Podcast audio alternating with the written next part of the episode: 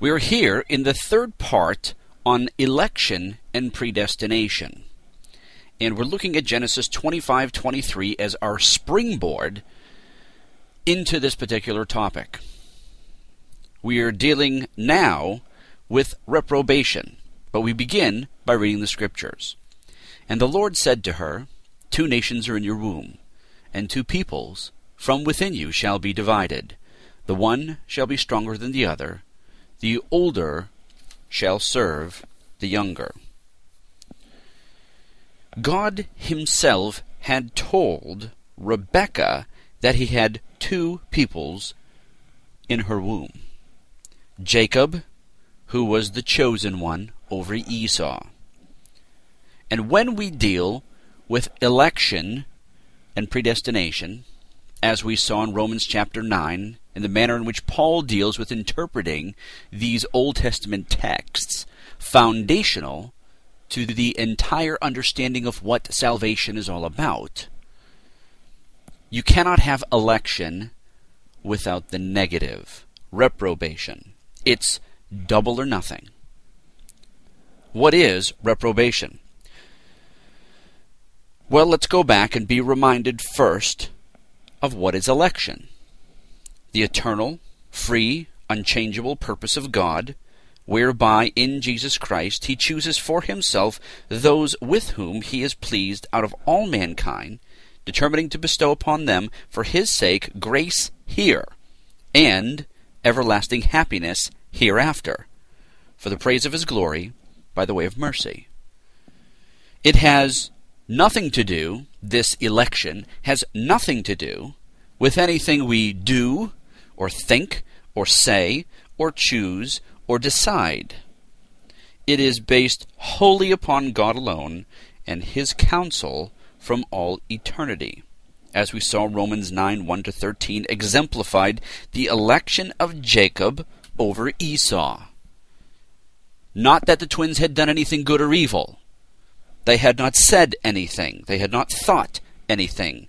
They had not chosen anything. They had not decided anything. But then the question remains if Jacob is elect, and God's pleasure is upon him, in the hereafter as well as here, what then happens to Esau? Well, now we look at what reprobation is, the fancy theological word for the negative of election. It's an active or activity that God determines to happen. It's not simply a passing over, as if since God simply chose Jacob, he then passes by Esau. There is a sense in which he does do that. However, after dealing with the idea, the doctrines of God's electing grace in Jesus Christ, we have to contemplate the misery of those, as we'll say, eternally bound by God for hell. These people the Bible calls reprobates. Reprobation is not emphasized as much as election in the Bible in so many words, although for every one verse in the Bible concerning salvation, there are three verses in the Bible concerning judgment. That means that judgment, hell, heaven, election, reprobation are important themes. It's the reality of coming judgment. Reprobation, though, still takes a back seat to the doctrine of election it's comparatively something that we do have to study, even though God emphasizes his love, mercy, and grace more than he does his wrath and justice to the wicked in hell. He emphasizes his love, mercy, and grace more to his elect, all through the scriptures, than he does his wrath and justice to the wicked. Because the Bible is not the Bible is not a note to the wicked although it is applied and applicatory to them, but rather it's much like a love letter sent from God to his elect children. So it emphasizes his love, mercy, and grace more. That by no means assumes that wrath, justice, and the like are not those things that God enjoys executing or are not part of his character. to be just, to do righteously, are things that God enjoys doing. They most certainly are things that God enjoys. But in the entire scope of man's fall and misery, God certainly has underscored election more than he has underscored reprobation. And as we attempt to act as good stewards of God's Word, we do find this teaching strewn throughout the Old Testament and the New Testament, as we've seen already just with Jacob and Esau. It therefore ought to be part of the whole counsel of God that we teach and preach, and shame on the pastors out there who don't take up election and reprobation. We should not neglect it. I fear more neglect this doctrine than teach it. Even in Jesus' own teaching, 13% of what he taught surrounded death hell, judgment, and eternal reprobation. 13%. Which means, in thinking in a humanistic term, if you were the Son of God coming to earth and you had six things to say to humankind, what would you say? One of those six things was death, hell, judgment, and eternal reprobation. That's what we find in the teachings of Jesus Christ. Let's then define reprobation. Reprobation is the predestination of certain men so that the glory of God's justice may be shown in them. Now, I think that particular definition is not as complete as I'd like it. So I'd like to use Turretin's more pregnant definition, and his definition of reprobation is, and I quote, the eternal and unchangeable and most free purpose of God by which he decreed not to pity some certain men lying in exactly equal corruption and guilt with others, but to damn eternally those left in sin on account of it, in order to demonstrate his glorious justice, liberty, and power. Now, in listening to this, rewind and listen to that again. But we're going to break it down. First, Reprobation is the eternal and unchangeable and most free purpose of God. In sealing the fate of Herod and Pontius Pilate, we read in Acts 4:28, Herod and Pontius Pilate did whatsoever thy hand and thy counsel determined beforehand should happen. They fulfilled God's purpose. The determination of God's eternal counsel led these men to slay the Christ but that was God's purpose. It was not that God tempted them and they were enticed to it, but that the situation God had ordained for them stirred their already corrupted vices and drew them away to commit wickedness before God.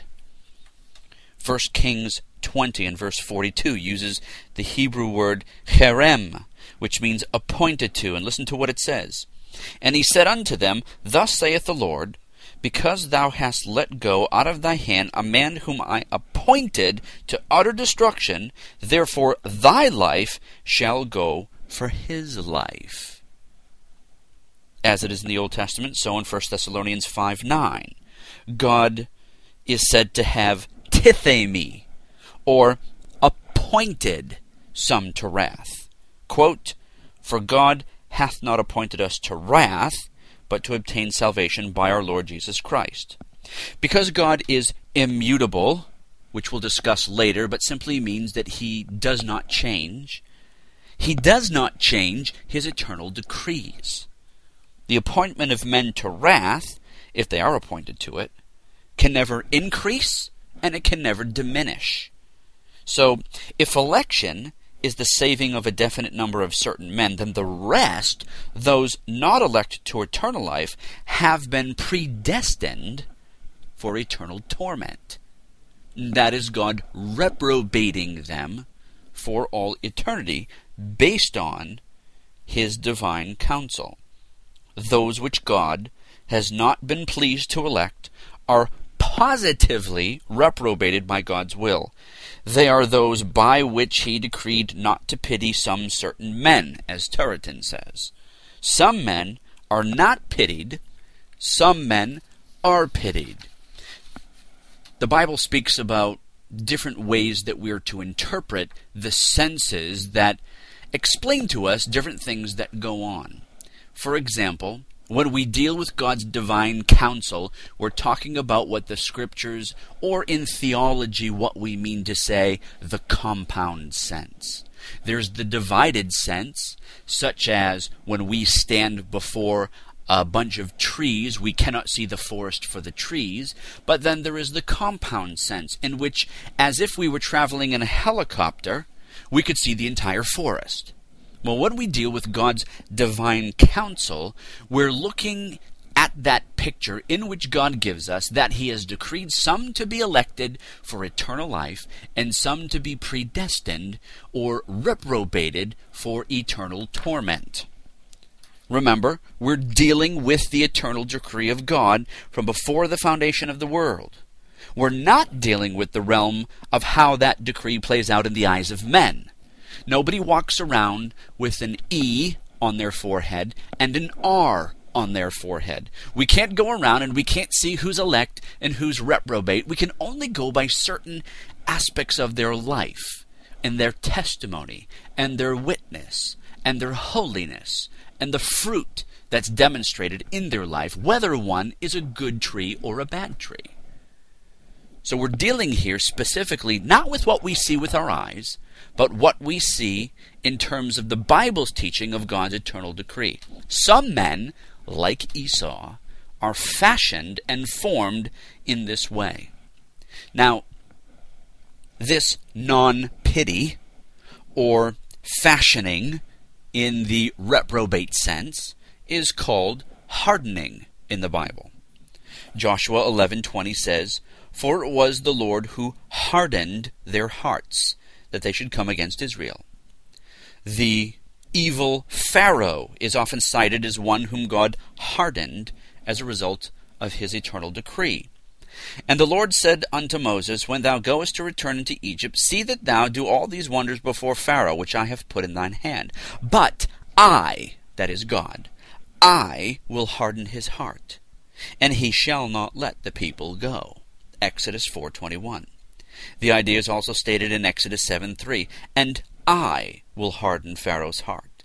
And in 14:4, and I will harden Pharaoh's heart. And in 14:17, and behold, I will harden the hearts of the Egyptians. Now we see Pharaoh is not exclusively hardened, but all the Egyptians were hardened. This doesn't mean that God entered into the heart of Pharaoh and created sin there, but it does mean that through God's providence, he created circumstances which fulfilled his purpose for Pharaoh, and that Pharaoh would willingly corrupt himself and harden his heart. It could very well be that God would have created circumstances that would have softened Pharaoh's heart instead of hardening, but that was not God's purpose. Exodus 8:15 says, "But when Pharaoh saw that there was respite, he hardened his heart." And Exodus 9:34 reiterates this with, "And when Pharaoh saw that the rain and the hail and the thunders were ceased, he sinned yet more and hardened his heart, he and his servants." So sometimes the eternal decree of God is enhanced as it plays out in a person's life. Yes, God has so ordered the circumstances that Pharaoh would harden his own heart. It's attributed to God's circumstance that I will harden his heart. Yet, the secondary means by which these things take place are that Pharaoh would harden his heart. And we know God hardened Pharaoh's heart for his glory, which we went over in Romans 9:13. But we also see the outworking of that explicit hardening in the life of Pharaoh through the historical narrative. We know that certain men are chosen for election, a definite number, since God has created them for this purpose. As Proverbs 16:4 plainly shows us, the Lord hath made all things for himself, even the wicked for the day of evil. Even the wicked, God has fashioned as the potter. he has taken the circumstances surrounding these people's lives and he has so fashioned them in such a way as to allow them to harden their own hearts further and clearly seared, as Paul says, so that ultimately God's purpose will come to pass for his glory, and that is their utter damnation, which is why Romans 14, 914 states, For he says to Moses, I will have mercy on whom I will have mercy, and I will show compassion on whom I will show compassion. So then, it is not of man who wills, or him who runs, but God who shows mercy. For the Scripture says unto Pharaoh, Even for this same purpose I have raised you up, that I might show my power in you, and that my might shall be seen throughout all the earth. Therefore, he has mercy on whom he will have mercy, and whomever he hardens, he shall harden. Now, Paul at this point, as we already discussed, he brings up a question. You will say unto me, Why does he still find fault? Shall the thing who formed say to him which formed it, Why did you make me this way? Hath not the power, hath not the potter power over the clay of the same lump to make a vessel unto honor and one for dishonor? What if God, willing to show his wrath, endured with patience the vessels of wrath fitted to destruction? So, the potter fashions the clay. From the exact same lump of humanity, some will be vessels of grace, and some will be vessels of wrath. The potter has the right to do this. The potter is the potter. He is the one who takes the clay and forms it. He is the one that so molds the circumstances and so effectuates the power of the regenerating power of the Spirit in one or not. The point I want to make is that God is the one who shapes and molds these vessels. As a necessary deduction, both from this and the doctrine of election, a definite and certain number of men are assigned as vessels of wrath. Out of mankind, a certain number of them will be actively reprobated. Well, the next question is how does God damn men? How does God damn men? God does not elect them to grace, and thus they are consigned to hell for all eternity to suffer in unspeakable torment under the wrath of God. Hell is the spiritual and material furnace of fire, where its victims are exquisitely tortured in their minds and in their bodies eternally, according to their various capacities. By God, the devils and damned humans, including themselves, in their memories and consciences, as well as in their raging unsatisfied lusts, from which place of death God's saving grace, mercy, and pity are gone forever, never for a moment to return.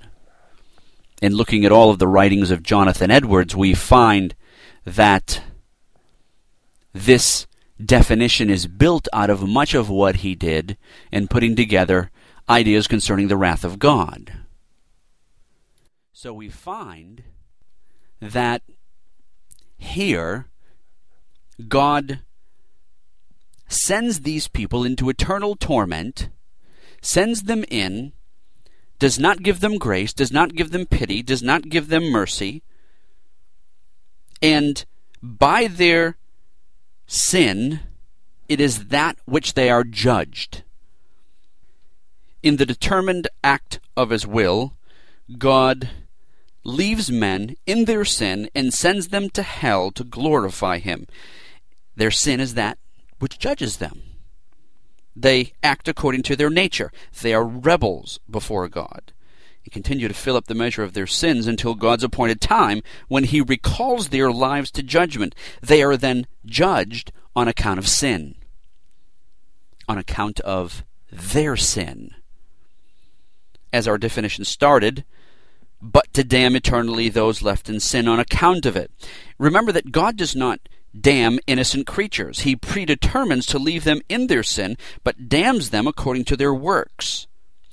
The theological idea behind this word is preterition. He preterites them from all eternity.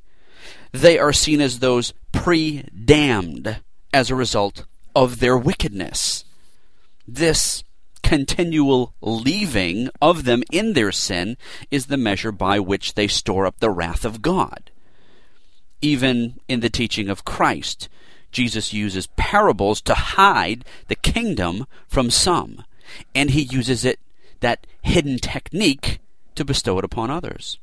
Luke 8:10 says, "Unto you it has been given to know the mysteries of the kingdom of God, but to others in parables that seeing they may not see and hearing they may not hear."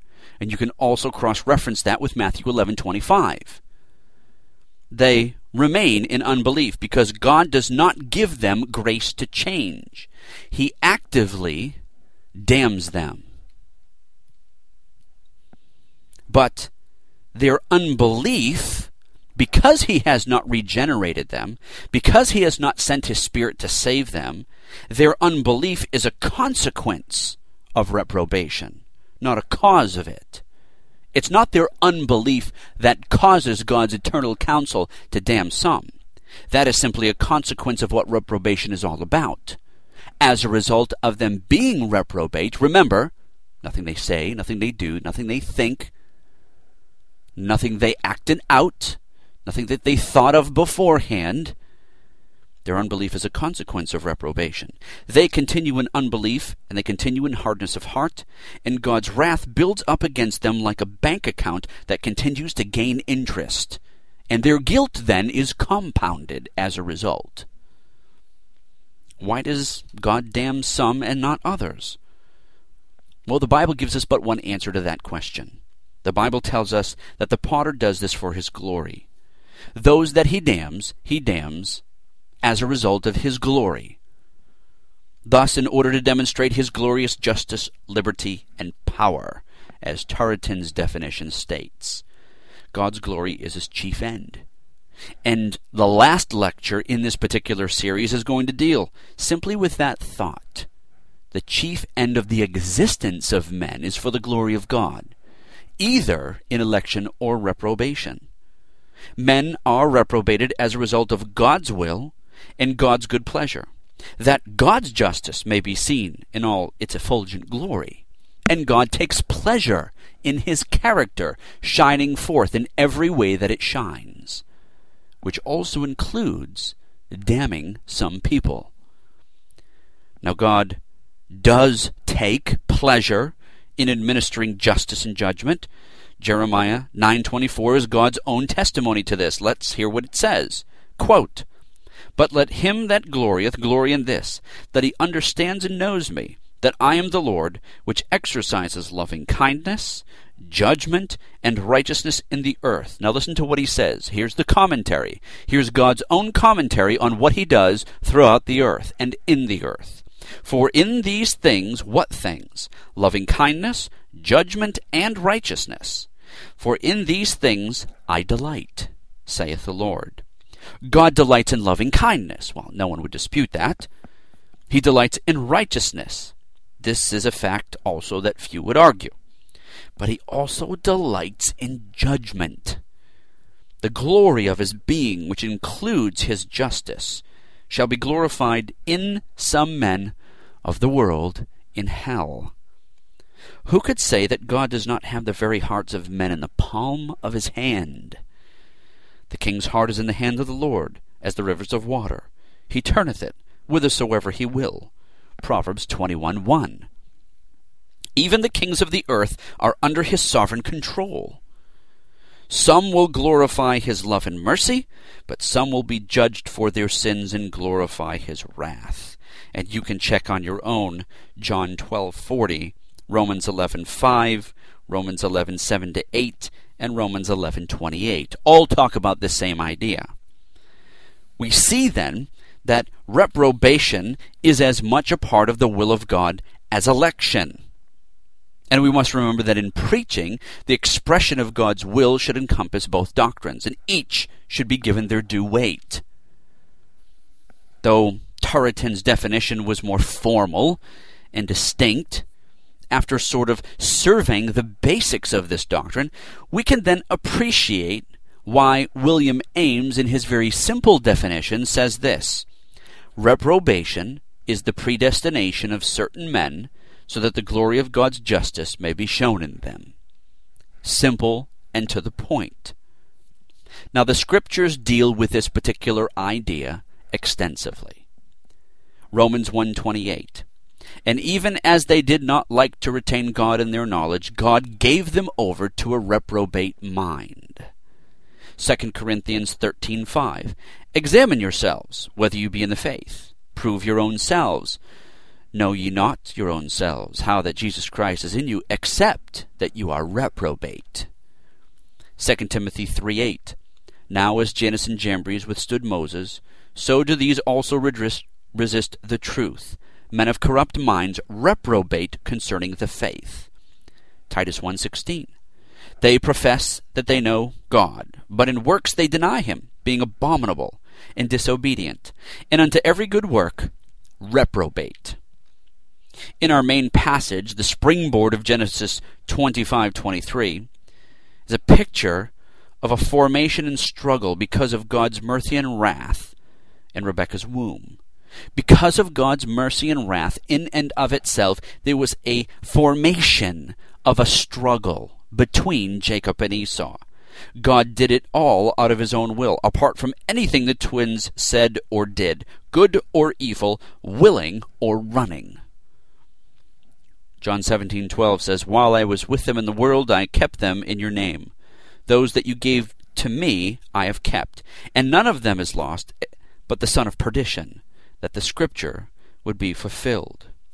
The idea of perdition here, apoleia, is destruction or waste, of utter destruction, of perishing, of the destruction which consists of eternal misery in hell.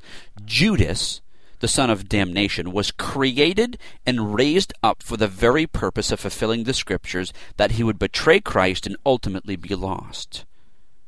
Jesus even says it would have been better if he had not even been born. Judas's purpose on earth was to be created to betray Christ and to fulfill the already written scripture about him. 2 Peter 2 12 and 13. But these, as natural brute beasts made to be taken and destroyed, speak evil of the things that they understand not and shall utterly perish in their own corruption, and shall receive the reward of unrighteousness. The word made here refers to the creative activity of God, to be begotten this way, to be made this way. In Jude, verse 4, For there are certain men crept in unawares, who were before of old ordained to this condemnation, ungodly men, turning the grace of our God into lasciviousness, and denying the only Lord God, in our Lord Jesus Christ. This ordained word is prographo, of old, set forth or designated beforehand in the scriptures of the Old Testament. Isaiah 28:13 But the word of the Lord was to them precept upon precept precept upon precept line upon line here a little there a little that they might go and fall backward and be broken and snared and caught. Jeremiah 6:30 People will call them rejected silver because the Lord has rejected them. Luke 13:24 Strive to enter through the narrow gate for many I say to you will seek to enter and will not be able. John 10:26 and 27 But you do not believe because you are not of my sheep. As I told you, my sheep hear my voice, and I know them, and they follow me. Romans 11, 7 and 8. What then? Israel has not obtained what it seeks, but the elect have obtained it, and the rest were blinded. Just as it is written, God has given them a spirit of stupor, eyes that they should not see, and ears that they should not hear to this very day. 2 Thessalonians 2 11 to 12. And for this reason God will send them strong delusion, that they should believe the lie, that they all may be condemned, who did not believe the truth, but had pleasure in unrighteousness. 1 Kings 22 19 to 23. And this is a, an extraordinary verse. Then Micaiah said, Therefore hear the word of the Lord. I saw the Lord sitting on his throne, and all the host of heaven standing by, on his right hand and on his left. And the Lord said, Who will persuade Ahab to go up, that he may fall at Ramoth Gilead? So one spoke in this manner, and another spoke in that manner. Then a spirit came forward and stood before the Lord, and said, I will persuade him. The Lord said to him, In what way? So he said, I will go out and be a lying spirit in the mouths of all his prophets. And the Lord said, You shall persuade him, and also prevail. Go out and do so. Therefore look, the Lord has put a lying spirit in the mouth of all these prophets of yours, and the Lord has declared disaster against you. Now that's an amazing verse. The Lord Himself sent out a lying spirit so that the circumstances surrounding Ahab would fall a certain way, and so he would be deceived. Now, was his deception something that God created in His own heart? No. That was what Ahab did. But God so ordered the circumstances that there could be no other thing but that particular line. Matthew 13, 10, 11. And the disciples came and said to him, Why do you speak to them in parables? He answered and said to them, Because it has been given to you to know the mysteries of the kingdom of heaven, but to them it has not been given. Very to the point, very plain. Jesus teaches reprobation, teaches the blindness that God sends, the delusion that God sends, that people would believe a lie, that they would be blinded, that the kingdom would be hidden, that these evil doers were created in such a way as for the day of judgment. The scriptures are replete over and over again with information regarding reprobation. But not only is it helpful, so to speak, for us to speak about reprobation in general, but we should also apply it. Why God damns? Why does He do that? Demonstrating His glory, yes, but why reprobation? What is it that determines one vessel for wrath and another for mercy? I mean, these men are all lying in exactly equal corruption and guilt with others. There's not something especially wicked or more wicked about one than another although some men are more wickedly acting than one than another. They are simply chosen this way. All men are fallen in Adam. Adam was our representative head. And as our federal or representative head, all men are fallen in him. Whatsoever Adam did in the garden, thus all men so were accounted for. They were credited with his disobedience. And as a result of being credited in such a way, their sinfulness simply compounds the already massive and hell damning condemnation that rests on them, because they are accounted as unrighteous already. Their sin simply aggravates that unrighteousness and makes them worse. And not only are they damned, but they're damned more. And some are damned less, and some are damned more. And there are degrees in the doctrine of hell, not something we're going to get into now, but there are degrees to such damnation. But God has from all eternity so deemed a certain number, a specific number, of these people to hell to glorify Him in His justice. And it's not unfair that all men deserve to suffer the wrath of God. It is not unfair or unjust for the potter to save some and not others. And it is not unfair for the potter to choose certain ones over others. All men lie equally miserable in sin, and all men qualify for damnation, unless the potter's grace is seen in their life. They are all condemned equally. Hell is hell. Little sins or greater sins, hell is still hell. Some will receive more torment, and it will be worse for them. But a little hell or a lot of hell makes little difference. Psalm 5 5 The foolish shall not stand in thy sight. Thou hatest all workers of iniquity. Not the work that the iniquitous do, but he hates all workers of iniquity. Psalm 11:5 The Lord trieth the righteous, but the wicked and him that loveth violence his soul hateth. Again, them. God hates them. Psalm 7:11 to 13 God judges the righteous, and God is angry with the wicked every day. If he turn not, he will whet his sword. He hath bent his bow, and made it ready. He hath also prepared for him the instruments of death. He ordains his arrows against the persecutors. God ordains these things and hates these people. Hosea 9:15 All their wickedness is in Gilgal, for there I hated them. For the wickedness of their doings I will drive them out of mine house, I will love them no more. All their princes are revolters, and even speaking about the people in this particular verse. Nahum 1 2 God is jealous, and the Lord revengeth. The Lord revengeth and is furious.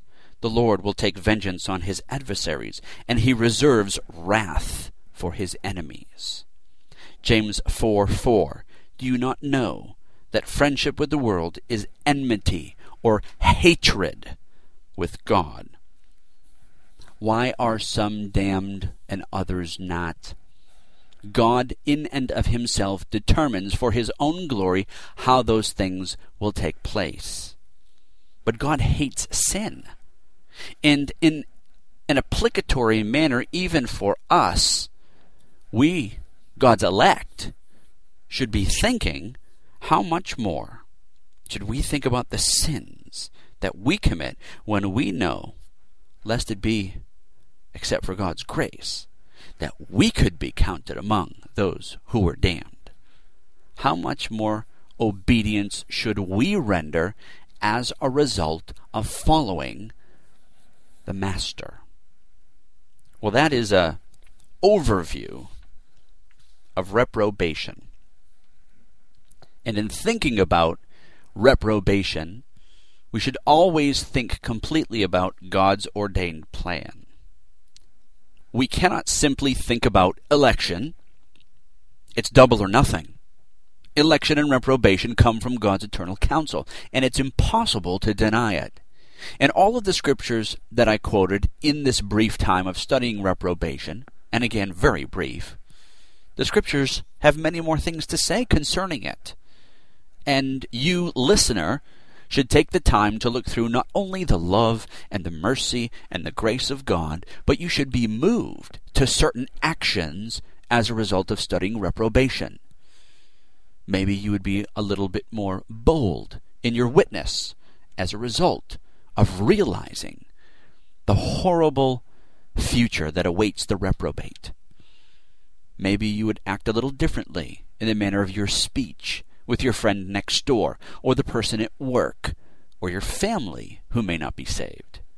In any case, whether you're the preacher who should be preaching election and reprobation, or whether you are the witness demonstrating your witness to the world, the doctrine of reprobation can be very helpful to us in understanding, as Romans so lays out, how God deals with the wicked and thus how it should humble us that we could have been among the damned, and yet by his grace he has saved us.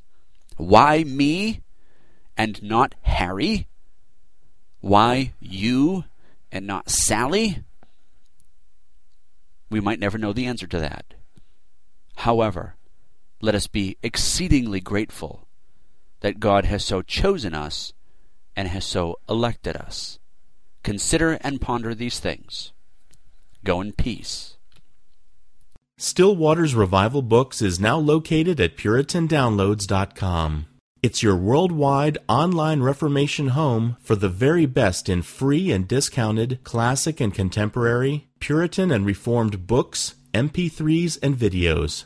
For much more information on the Puritans and Reformers, including the best free and discounted classic and contemporary books, MP3s, digital downloads, and videos, please visit Still Waters Revival Books at PuritanDownloads.com. Still Waters Revival Books also publishes the Puritan Hard Drive, the most powerful and practical Christian study tool ever produced. All thanks and glory be to the mercy, grace, and love of the Lord Jesus Christ for this remarkable and wonderful new Christian study tool. The Puritan hard drive contains over 12,500 of the best Reformation books, MP3s, and videos ever gathered onto one portable Christian study tool. An extraordinary collection of Puritan, Protestant, Calvinistic, Presbyterian, Covenanter, and Reformed Baptist resources. It's fully upgradable and it's small enough to fit in your pocket.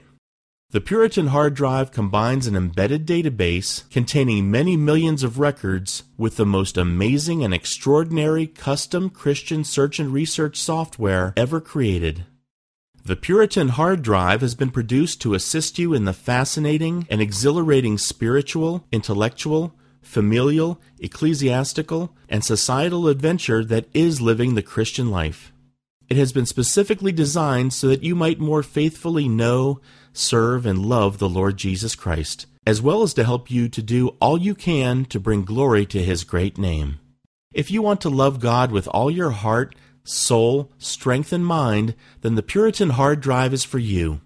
Visit PuritanDownloads.com today for much more information on the Puritan hard drive and to take advantage of all the free and discounted Reformation and Puritan books, MP3s, and videos that we offer at Still Waters Revival Books.